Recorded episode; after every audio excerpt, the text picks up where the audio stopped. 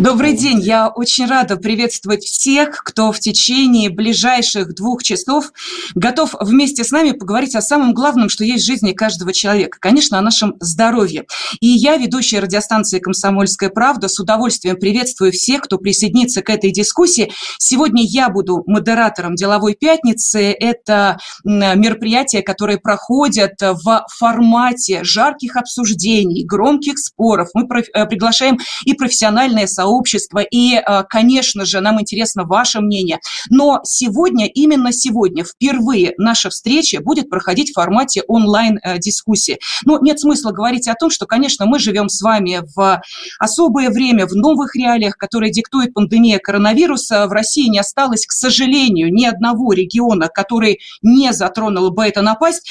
И э, в этих условиях мы хотим с вами не выживать, мы хотим жить полноценно, иметь возможность возможность поговорить, поспорить, подискутировать. Поэтому тема нашей сегодняшней встречи – работа медицинских учреждений в период пандемии за и против, как выстроить продуктивную работу с пациентами. У нас сейчас а, смотрит наша аудитория, которая специально а, подключилась к нашей площадке для того, чтобы найти ответы на те вопросы, на которые им никто ответить не может. Именно поэтому экспертное сообщество такого уровня мы собрали сегодня. И вот Светлана из Твери вас спрашивает вот о чем. России небольшая динамика. Мы это видим. Это, слава богу, фу-фу-фу. Десять раз стучу по деревяшке, это не сотни тысяч, да? Почему такие суровые меры карантина? Как вы это можете объяснить? Люди устали, люди а, сидят дома, они не понимают, сколько это продлится, и говорят, ну вот в Америке же, вы видите, сколько у них а, там заразят.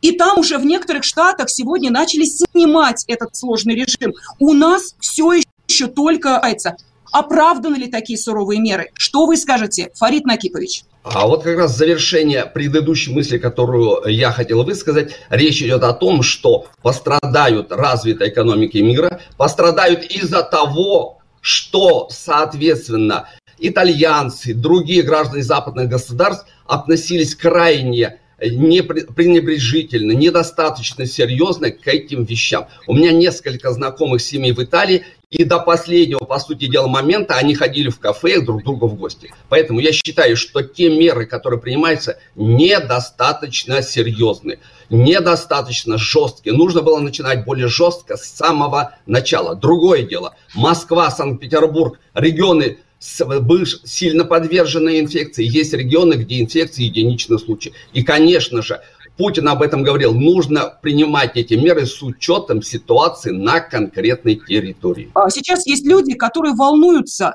а есть ли вообще а, возможность э, и есть ли смысл сдавать анализ на антитела?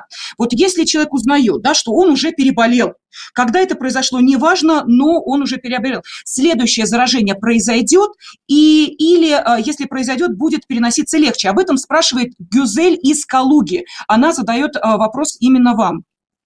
Пожалуйста. Да, Елена, спасибо Григорий. за вопрос. Да, то есть человек, который перенес вирусную инфекцию, у него вырабатываются так называемые антитела, да, иммуноглобулины – вот, они разных классов бывают. Бывают иммуноглобулины класса М, которые говорят о том, что сейчас это заболевание течет. Есть иммуноглобулины класса G, которые указывают на то, что человек заболевание перенес. Но как бы данных таких вот доказательно доказанных, да, о том, что формируется защитный иммунитет, да, какие должны быть уровни антител, и вообще, э, есть ли как бы сертифицированные диагностикумы для выявления именно антител да, к коронавирусу, у меня сведений нет. Вот. Сейчас доступны тесты, которые определяют наличие вируса в организме человека. Да, это вот эти РНК-тесты, ДНК-полимеразная реакция, которая в мозге с рота носа глотки определяет наличие вируса. Поэтому я на месте вот, радиослушателя, который нас спрашивает, не стал бы делать, если она чувствует себя хорошо, не стал бы делать никаких анализов, потому что слишком мало данных. Да? Мы сделаем анализ, угу. получим результат, на основании его да, начнем действовать и поставим себя под угрозу. Сейчас действительно очень мало данных, люди спешат делать поспешные заявления. Вот, то лечим коронавирус антиретровирусными препаратами, то пытаются лечить антималярийными, то есть, казалось бы, где вирус, где малярия, да, вот это АБЦЖ, да, история. Нашли корреляцию, uh-huh, uh-huh. что вакцинированные БЦЖ вроде как болеют реже. То есть там даже не так было. Там страны, в которых вакцинация БЦЖ, там меньше случаев коронавируса на 100 тысяч. Но это не значит, что там болеющих меньше. Там, может, просто выявляют по-другому. Понимаете, сейчас же Э, нет еще, вот для того, чтобы с эту инфекцию разложить по полочкам, это нужен год точно исследований. Сейчас а, да. это все скоропомощные меры, и действовать надо, я вот прошу прощения, закончу мысль, и действовать надо теми способами, которые точно работают. О них я готов тоже рассказать, то есть как защищаться. Не надо делать Отлично. анализ. Если их не Давайте назначил, мы тогда это я прошу прощения, мы сейчас этот вопрос, я его записала, как защищаться. Мы обязательно в конце э, это обсудим, поскольку у нас есть э, два участника дискуссии, которые не приняли э, пока в ней непосредственно участие, мы их представили, но они не высказали свое мнение. И давайте, если есть возможность, я вот сейчас вижу, поступают вопросы от нашей аудитории. Огромное спасибо, что вы их задаете нашим экспертам. Сейчас прозвучал вопрос от Надежды, и он следующий. Говорят, что умирают не от коронавируса, коронавируса, а с коронавирусом. Это так, то есть смертельная опасность только для людей, у которых есть хронические заболевания, а для остальных это обычный грипп. Вот давайте мы сейчас, а, я прошу а, нашу техническую службу вывести всех экспертов на экран, и тот, кто готов ответить на этот вопрос, ну пусть как-то даст мне знак, а, и мы сейчас... Да, хорошо, ну тогда продолжаем. Да, пожалуйста, Григорий Владимирович, вы готовы продолжать отвечать на вопрос? Да, действительно, э, вопрос очень хороший. Я хотел бы ответить на него так, что нет. Основная группа риска – это все. Понимаете? Предсказать в данном конкретном случае для данного конкретного человека, да, э, имеющего хроническое заболевание, не имеющего, как потечет пневмония коронавирусная, нельзя. Умирают и молодые. Понимаете? Вот. И мне не хочется, чтобы человек, думая, что он ведет здоровый образ жизни, что у него нет гипертонии, диабета да, и хобл, да, он пойдет незащищенный, он проконтактирует и умрет. Были случаи, понимаете, там убивает даже не сам вирус, там есть случаи течения, то есть иммунитет так на него реагирует, вызывает так называемый цитокиновый шторм, что человек умирает от собственной суперреакции на инфекцию. Поэтому, да, группы риска основные – это пожилые и люди с сниженным иммунитетом или хроническими заболеваниями. Это как бы у них высокая смертность. Но самая основная группа риска, которую надо защищать, это все остальные – вот. Как потечет коронавирус у конкретного человека, ни один вам заранее врач не скажет. И мы э, сейчас будем э, устраивать уже такое обсуждение э, по этой основной для всего теме. Но после того, как я дам слово еще одному участнику нашей дискуссии, основателю и генеральному директору платформы «Доктор на работе» Станиславу Сергеевичу Сажину. Станислав Сергеевич, вот у меня к вам вопрос следующий. Все-таки у нас был запас времени. У нас имеется в виду у нашей страны. Мы могли посмотреть на то, что происходит в Китае и дальше, что называется Европа, Америка и так далее мы смогли воспользоваться именно вот этим временным запасом? Мы смогли чему-то научиться? Или мы входили на такой, знаете ли, терра инкогнито, вот на эту самую территорию, начиная все с чистого листа? Станислав Сергеевич. Вопрос, Елена, я копну чуть глубже. А, я уже 11 лет э, занимаюсь э, цифровым здравоохранением, и у меня для вас плохие новости. Я считаю, что нам нужна телемедицина, чтобы э, проблему с коронавирусом решать более эффективно. Э, но в России телемедицина сейчас вне закона. Э, причем нам нужна не просто телемедицина, а профилактическая телемедицина. Именно она помогла бы ощутимо замедлить развитие эпидемии в России. Отвечая на ваш вопрос, мы знаем, как а, развивается ситуация с коронавирусом в Штатах и в Европе. А, некоторые страны получили коллапс здравоохранения, и мы знаем, почему так произошло. Сейчас лидеры по заболеваемости и летальности, как вы знаете, Соединенные Штаты, Италия, Испания. Почему там произошел коллапс здравоохранения? Медицинский персонал заражается и не может работать, это первое. Второе, число пациентов растет, а число медработников снижается, потому что они заражаются. Это второе. Третье, как уже говорили здесь, недостаточный коечный фонд. То есть никто в мире, по сути, ведь не готовился к эпидемии. И, наконец, последнее, пациенты а, быстро заражаются, об этом уже говорили коллеги, и медленно выздоравливают. По сути, основные проблемы звучат как нехватка мест э, в стационарах, нехватка оплатов искусственной вентиляции легких и нехватка медицинского персонала. А, Телемедицина... Э, да, мы поняли, что телемедицина в данном случае это определенное решение, но, насколько я понимаю, с вами э, сейчас хочет или поспорить, или согласиться э, Хачатур Михайлович Кургинян, заместитель главного врача по хирургии, сердечно-сосудистый хирург. И Хачатур Михайлович, судя по всему, у вас сейчас была какая-то реплика, которая касалась телемедицины, или вы хотели поговорить о ситуации в целом, уже с точки зрения врачей, которые оказались на передовой. Вопрос я задаю а, Павлу Эктову. Павел Валентинович, а, вам слово, потому что а, по поводу телемедицины вот эти разговоры, которые сейчас у нас возникли во время нашей дискуссии, требуют определенных комментариев людей, которые сталкиваются с этими реальными ситуациями. Как вы считаете, телемедицина в данном случае – это решение проблемы? Павел Валентинович? А, да, Елена, э, значит, ну, э, я более критично отношусь к телемедицине, ну, потому что дело в том, что, во-первых, надо определиться, что такое телемедицина, вот, э, потому что, скажем, например, Станислав Сергеевич сейчас, по сути своей, когда он сказал о том, что персонал заражается и, соответственно, численность его уменьшается, а количество пациентов, наоборот, растет, по сути своей он завуалированно обвинил персонал в том, что медицинский, нежно о какой стране идет речь, в том, что они не знают э, правила асептики и антисептики. То есть они не знают меры предосторожности, а это абсолютно профессиональная вещь, которую изучают во всех институтах всего мира на этом курсе. Вот. А, и, соответственно, речь идет о чем? Либо персонал знает, как соблюдать асептику и антисептику, либо, соответственно, у них нет возможности соблюдать эти вещи. Вот. Значит, к телемедицине это никакого отношения не имеет. Значит, э, дело в том, что Э, все-таки телемедицина – это медицинская практика, которая обеспечивается дистанционным способом. Э, вот, собственно, идет э, о чем речь, когда мы говорим о телемедицине. Потому что, скажем, например, прозвучал термин профилактическая телемедицина. А, собственно, о чем это? Понимаете? Вот. То есть любой термин должен чем-то наполняться.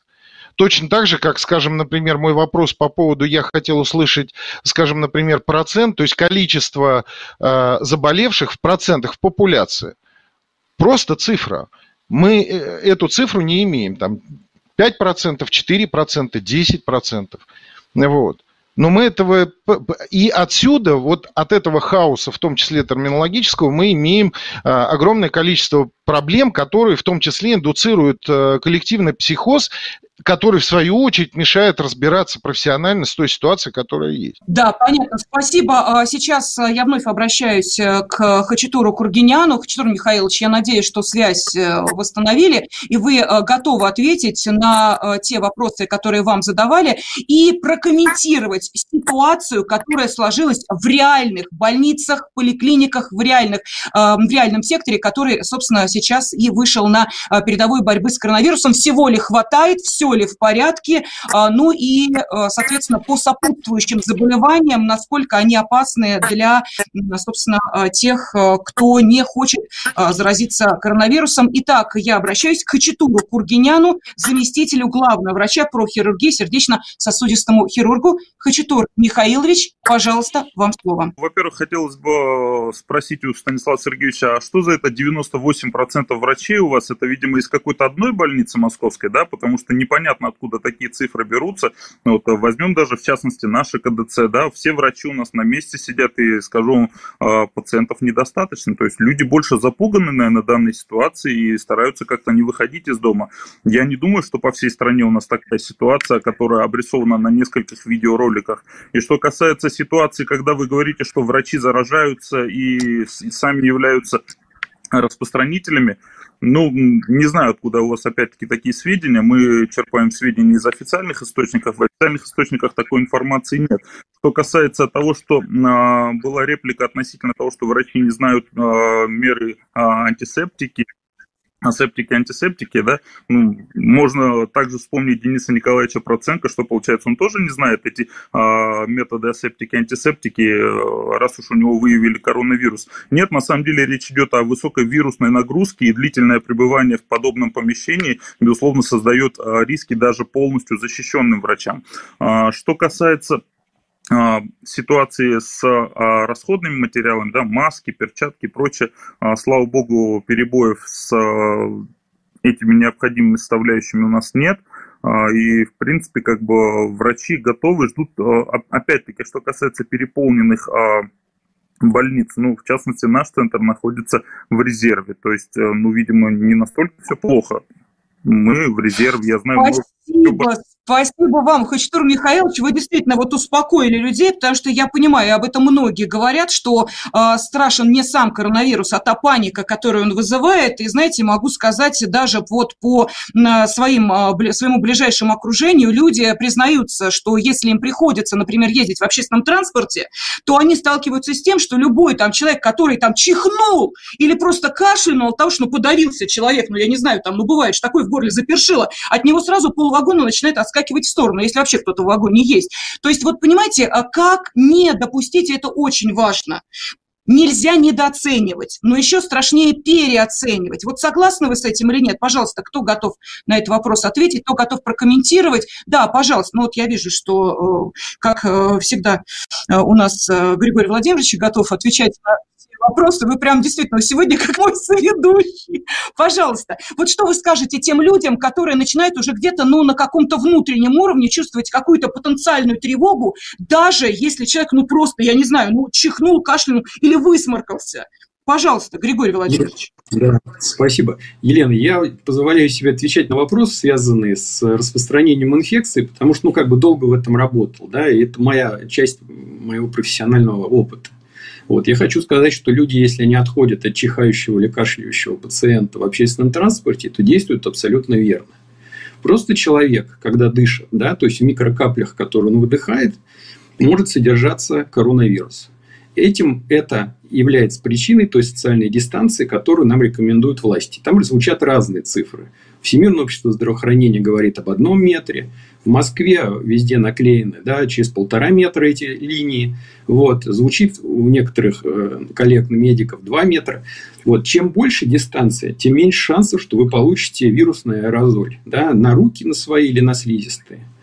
Вот. Поэтому я думаю, что если по поводу борьбы с тревогой, главная информированность людей – да, должен быть разговор, и, в общем, хорошо бы, чтобы, на мой взгляд, ежедневно, то есть в программах выступали именно медики, да, заранее подготовившиеся, говорящие бесспорные вещи. То есть даже вот сейчас мы с вами, шесть коллег, да, у нас нет консенсуса. Есть понятие, есть эпидемия или нет абсолютные цифры.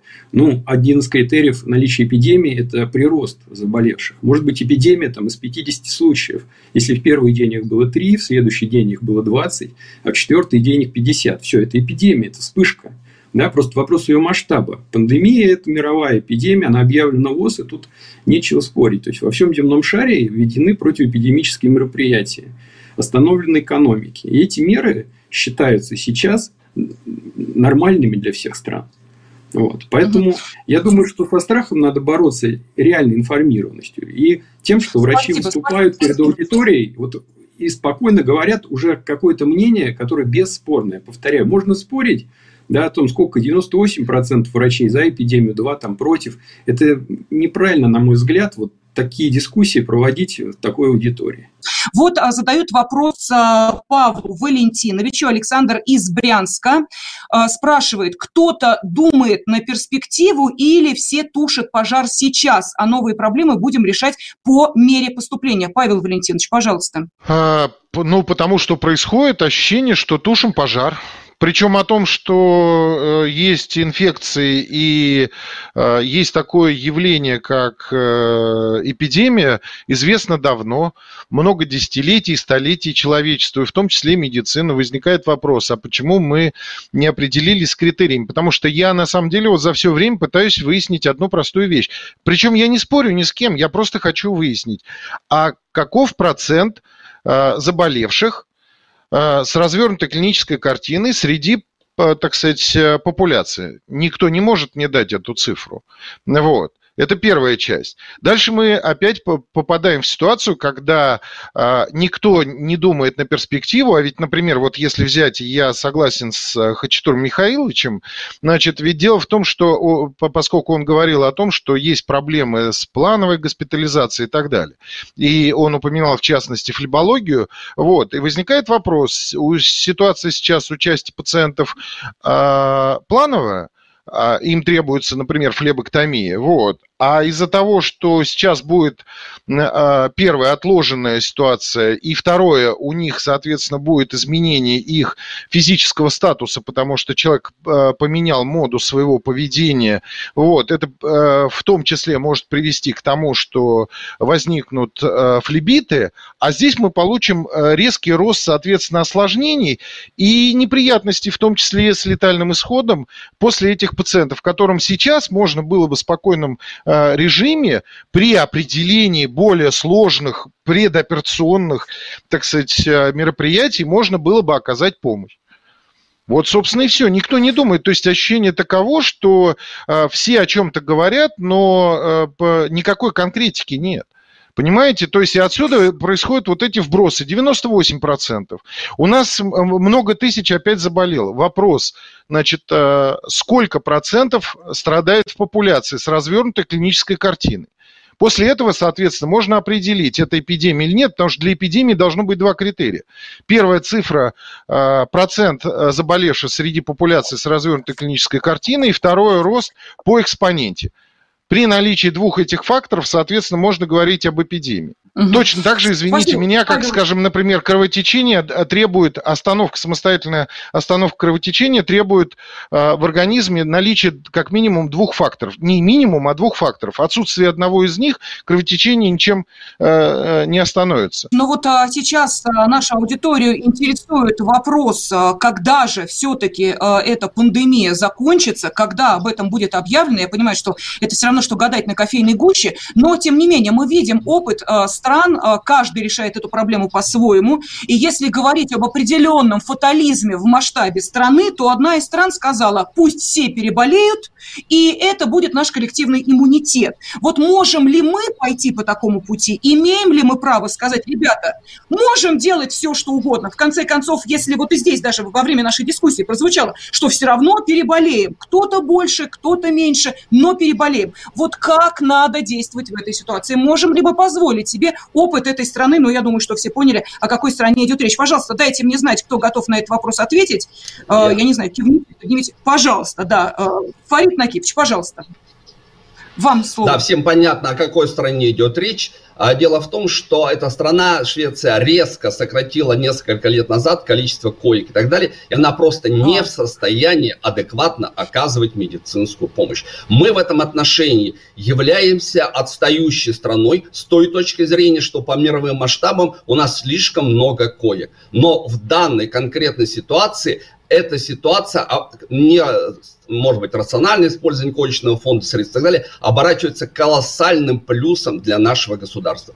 Поэтому, учитывая, что у нас был достаточно большой временной лаг, большинство регионов все-таки имеют возможность подготовиться к возможным дальнейшей неблагоприятной ситуации. Поэтому в этом отношении я тоже являюсь оптимистом. У нас есть возможности для лечения пациентов. Наша задача не допустить распространения, а это уже задача в первую очередь самого населения. Спасибо, Елена. Да, Спасибо огромное, Фарид Накипч. Ну и вопрос, когда это закончится, я, может быть, хочу сейчас перевести в плоскость более практическую, а, потому что а, те а, обязательные условия, о которых мы говорили, это перчатки, это маски, это то, вот о чем вы, кстати, Фарид Накипч, напомнили, да, что нужно обязательно следить за тем, как мы себя ведем, выходя из дома. Но, уважаемые, ведь одни, опять же, да, говорят о том, что маску можно носить 20 минут, говорят, что она вообще бессмысленно. Сегодня сегодня нам заявляют, снимайте маску на улице, потому что э, в ней нет никакого смысла. Я вижу, что э, сейчас, э, да, ну вот э, Станислав Сергеевич Сажин готов на этот вопрос ответить, да, и по поводу, когда закончится, и по поводу масок, да, Станислав Сергеевич? Да, все верно. Я по поводу масок и э, средств защиты хочу ответить.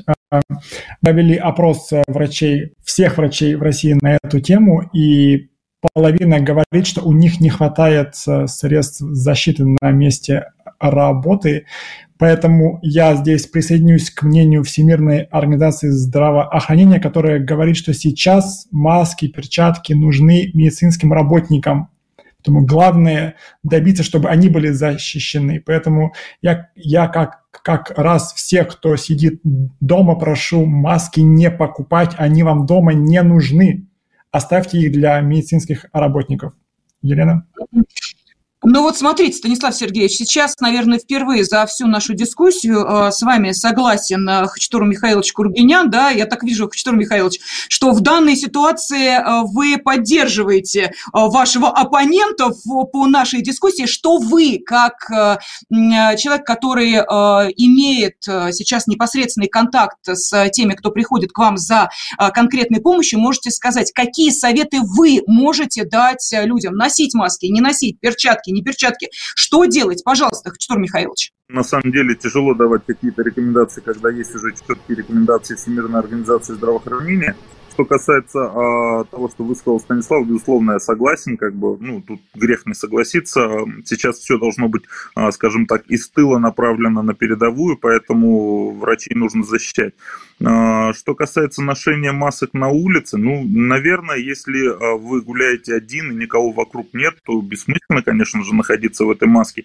Но если речь идет о каких-то общественных местах, там магазин, а, что-то в этом роде, то, безусловно, маску, я считаю, носить нужно, так как а, не во всех а, магазинах исправно работает вытяжка, да, и все вот эти аэрозоли могут а, прекрасно скажем так, настигнуть человека, когда он даже просто вышел за покупками, что, в принципе, не запрещено. Ну, а в остальном, безусловно, главное соблюдать эту самоизоляцию, ведь сейчас достаточно широкая информационная, скажем так, а, поддержка идет, а, чтобы этот режим самоизоляции а, привел к действительным результатам, чтобы разорвать эту цепочку порочную, да, и снизить количество зараженных, в частности в столице, да, так как у нас их больше всего.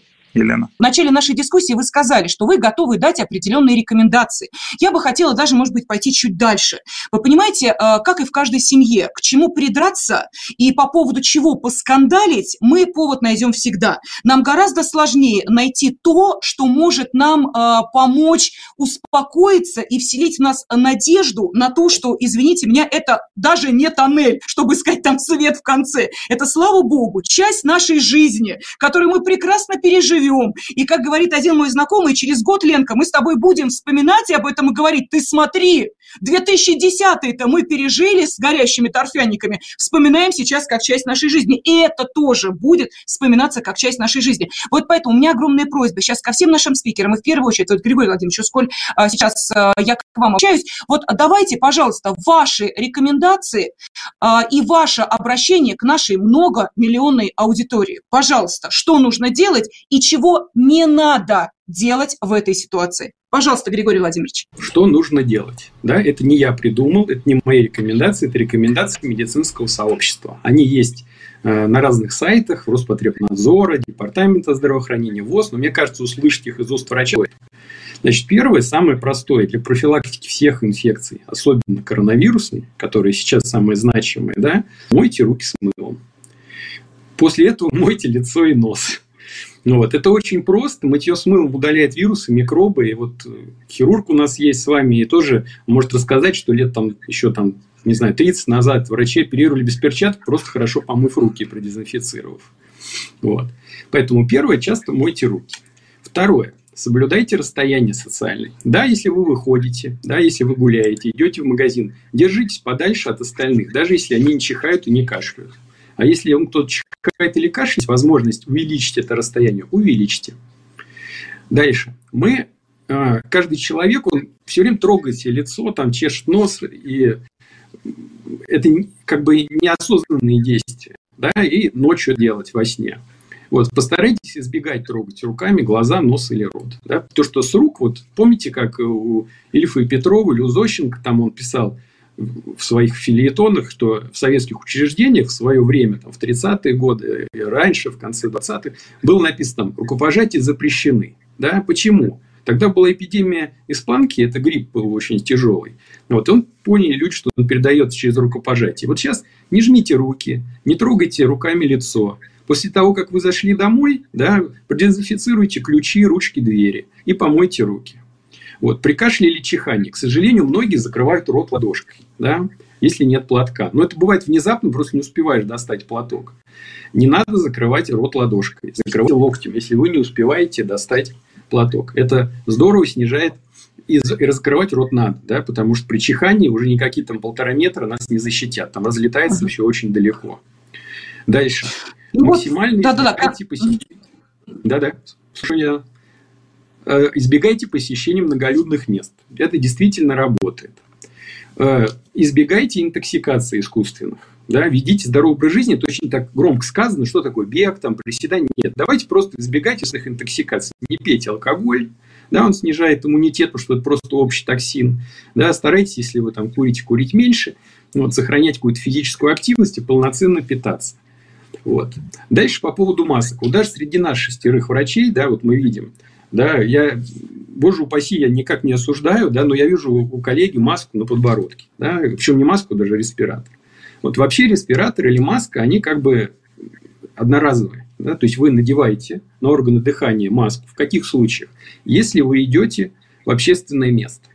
Почему это важно? Маска защищает не вас от коронавируса, потому что она работает на выдох все-таки. Она ловит тот аэрозоль, который вы выдыхаете, да, а не который вы вдыхаете, потому что через нее очень довольно сложно как бы продышать.